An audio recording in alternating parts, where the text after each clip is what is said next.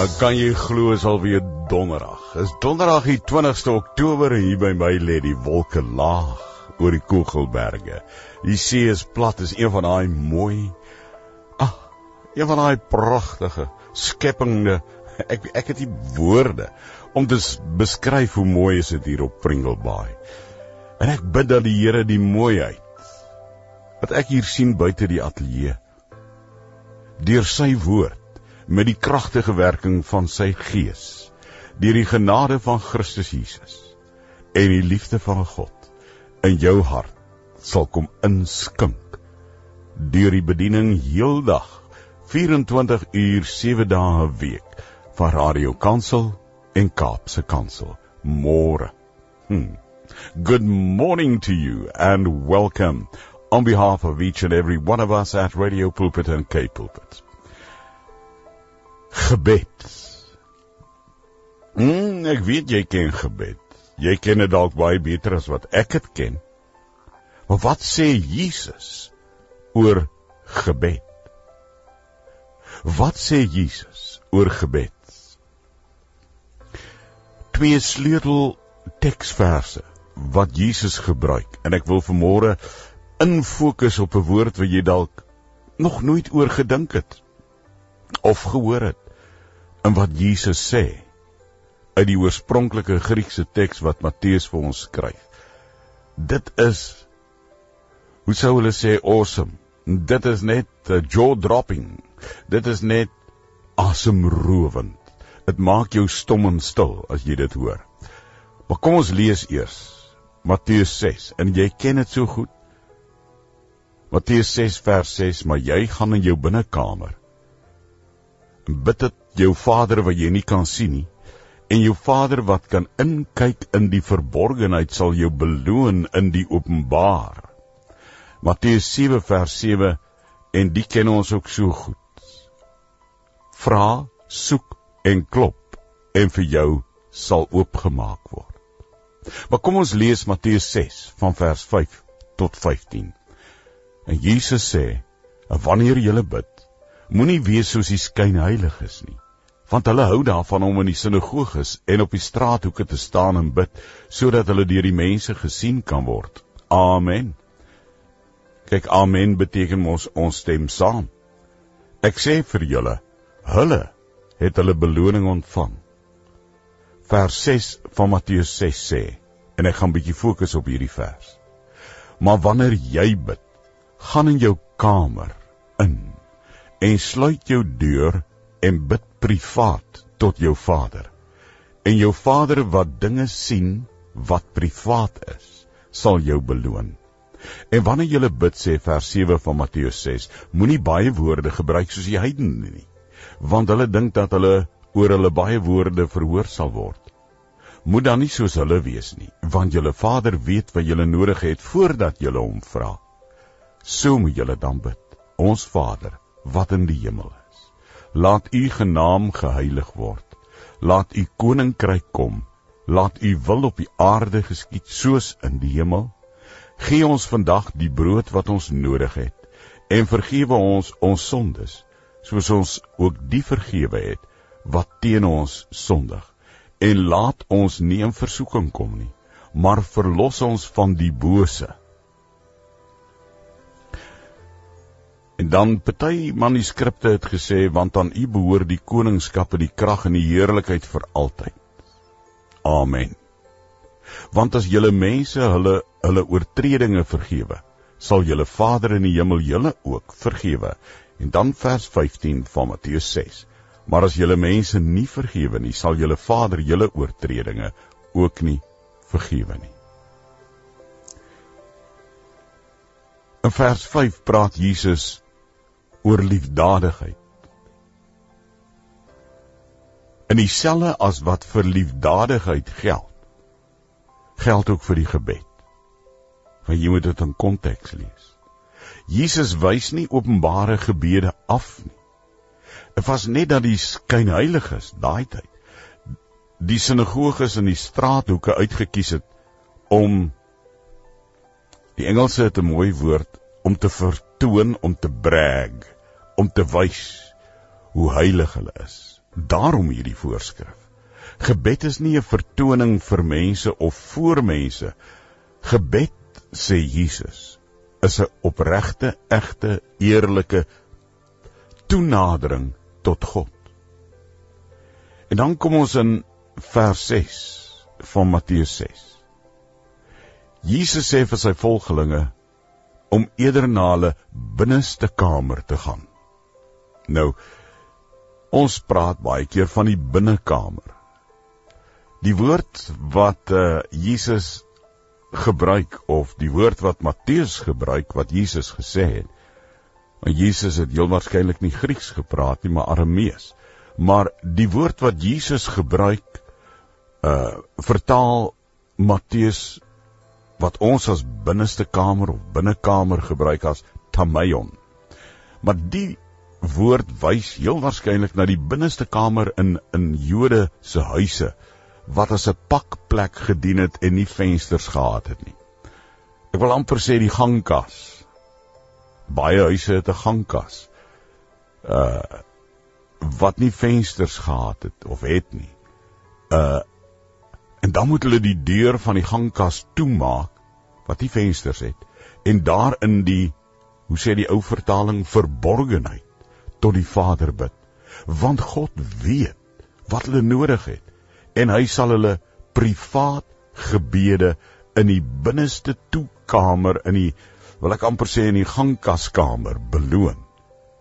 In hulle en dit is die groot woord. Hulle sal kan staat maak op God se alwetendheid dat dit wat hulle in die binneste kamer wat geen vensters het, wat niemand anders kan hoor, wat eintlik bedoel in die privaatheid. Jou binneste kamer kan ook maar net sowel wees om jou oë net toe te maak en in die binneste van jou binnekant in jou siel in jou binnekant privaat met God te praat. Oor daar's 'n vreeslike mooi vertaling uh wat sê van Matteus 7 vers 7. Eugene Peterson wat die uh wat sit nou weer the message geskryf het. Uh vertaal dit daai Bybel sê don't bargain with God. Be direct as for what you need. It isn't a cat and mouse hide and seek game we are in. Don't bargain with God. Be direct. Ask for what you need. 'n Pragtige vertaling, hè? Vra en dit sal vir jou gegee word. Soek en jy sal vind. Klop en vir jou sal oopgemaak word sê Matteus 7 vers 7. Ek het dit gistermiddag ook net aangeraak. Matteus 7 vers 7 wat aansluit by Matteus 6 vers 6 oor die gebed. Ask, vra, seek, soek, knock, klop. Nou hierdie woorde in die oorspronklike teks staan dit klink nou vreeslik geleed, maar as jy dit nou weet veral vir mense wat sê, "Joeg, maar ek bid en ek dink nie die Here hoor my nie." Daar's mos nou mense wat sê, "My gebed is uh uh teen die plafon vas." Dis ook 'n ou vrou storie daai. Moet dit nooit glo nie. Glo eerder God se woord, Matteus 7 vers 7, wat aansluit by Matteus 6 vers 6. Vra, ai eite, is die Griekse woord. Seek, soek zetite en klop kroete. Maar vergeet nou daai groot Griekse woorde. Dit staan in 'n uh, 'n tydval geskryf. Jy onthou nou op skool.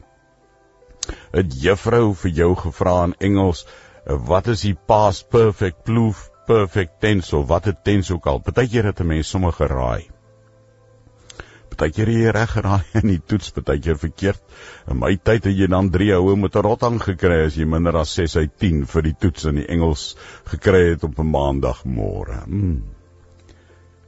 En daarom vergeet ek dit nooit. Dit staan in die uh teenwoordige aktiewe en nou die groot woord imperatief 'n imperatief is 'n bevelsvorm. Dis 'n bevel wat Jesus gee. Hy sê dit in 'n bevelsvorm, in 'n aktiewe vorm. Dis soos wat uh wat was my sersant, vlugsersant Jan Tantjies in die lugmag daar in Valhalla destyds?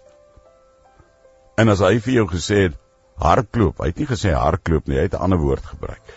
Dan moet jy hardloop. En uh as hy sê daar's 'n blaartjie aan daai boom, gaan pluk hom en bring hom, dan jy jy het nie gevra watter boom, hoekom moet ek dit doen? Is nie soos vandag se kinders wat sê ek gaan nie, ek sal nie, ek sit. Jong, dit was 'n ander tyd daai. Jy het dit net gedoen want dit was sy bevel.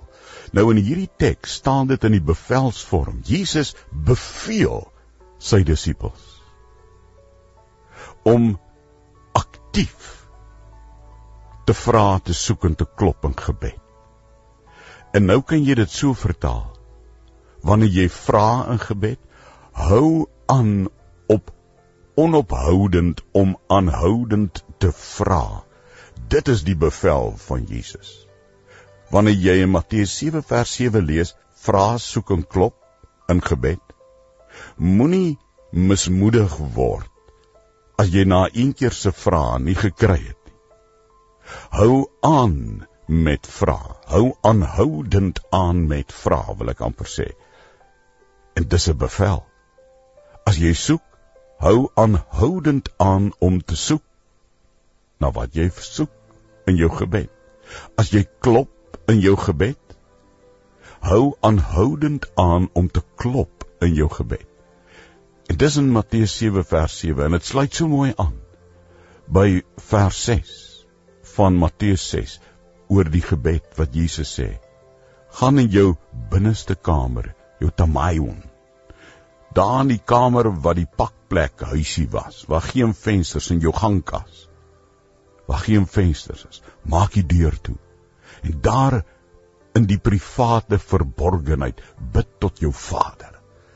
Want jou Vader is God en hy weet wat jy nodig het. Soek en vra en klop aanhoudend en hy sal jou verhoor. Jesus leer hulle hoe om te bid. En let 'n bietjie op hoe die gebed met God begin, met lofprysing, met 'n verlange vir die koninkryk van God, met 'n aanvaarding van wat God begeer vir my, nie wat ek begeer van God nie. Hæ? Kom aan. Ek gaan baie keer na sy kant toe dan sê ek vir hom wat ek begeer. Ai konna.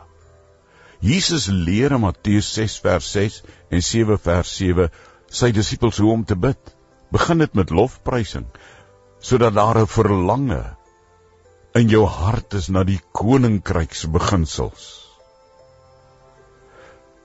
Ek meen Matteus 5 vloei uit of 6 vloei uit Matteus 5 wat die koninkryks wil ek amper sê grondwet is. Gaan lees Matteus 5. En jy begin met lofprysing en jy verlang na die koninkryks beginsels van Matteus 5. Maar jy het 'n aanvaarding van wat God jou leer in Matteus 5 in gebed en jy begin bid volgens wat God vir jou begeer, nie wat jy van God begeer nie. En dan eers dan fokus jy gebed op jou behoefte aan kos, aan vergifnis, aan beskerming. Maar die gebed begin met 'n aanvaarding van wat God van jou begeer. En eers daarna begin jy fokus op jou behoeftes. Die eerste begin met die erkenning van God se vaderskap vers 9 van Matteus 6. Ek het 'n vertroue wat op U gerig is, Here, nie op mense nie. Vers 10 van Matteus 6, 'n tweede gebed of bede of 'n gebedsfokus op sy koninkryk. Laat U koninkryk kom in my hart. Dis 'n versigtiging dat dinge hier op aarde reggestel sal word soos God dit van die begin af bedoel het. Daar's 'n derde fokus in die gebed. Daarom op sy wil moet ons bid. Dat sy wil op aarde en in my lewe moet geskied presies soos hy dit in die hemel besluit het. Dat ek sonder teepraat my aan God se wil sal onderwerp. Die vierde bede in vers 11 gee ons vandag ons daaglikse brood. Nou dis 'n baie interessante een en ek wil gou fokus op hom. Gee ons vandag ons daaglikse brood. Kan op 'n hele paar maniere begryp word. En dit weet ons nie altyd as ons net die westerse teks lees, die Engels of die Afrikaans of die Sotho of die Zulu of die Xhosa. Gee ons vandag ons daaglikse brood. Vers 11 van hoofstuk 6 Matteus wentel om die verskillende betekenisse van 'n Griekse byvoeglike naamwoord uh wat ons normaalweg as daaglikse vertaal. Epiosio is die Griekse woord. OK. Nêrens in die hele Nuwe Testament word hierdie woord weer gebruik epiosios nie. Dit dit sê uh hierdie woord sê letterlik, letterlik, hoor nou. Dit wat vir my uh hoe kan ek dit sê? Dit wat vir my onontbeerlik die essensieel is vir vandag. Here gee vir my dit wat onontbeerlik is vir my bestaan vir vandag. Dit kan ook vertaal word met Here gee vir my die medisyne om te lewe. Ag, is 'n mooi woord. My daaglikse brood, epiosio. Gee my vandag die medisyne wat ek nodig het in 'n siek wêreld om te kan leef, om U te verheerlik. Gee my my daaglikse brood. Dis nie net brood wat ek eet nie. Maar dit is my hele lewensbestaan wat ek voor God kom bepleit. Gee dit vandag vir my. Vra nie vir môre nie. Hierdie woord staan ek vra vir vandag. En nou is jou keuse om te kom sê Here my God Ek kom in my binneste kamer in, my tamayon.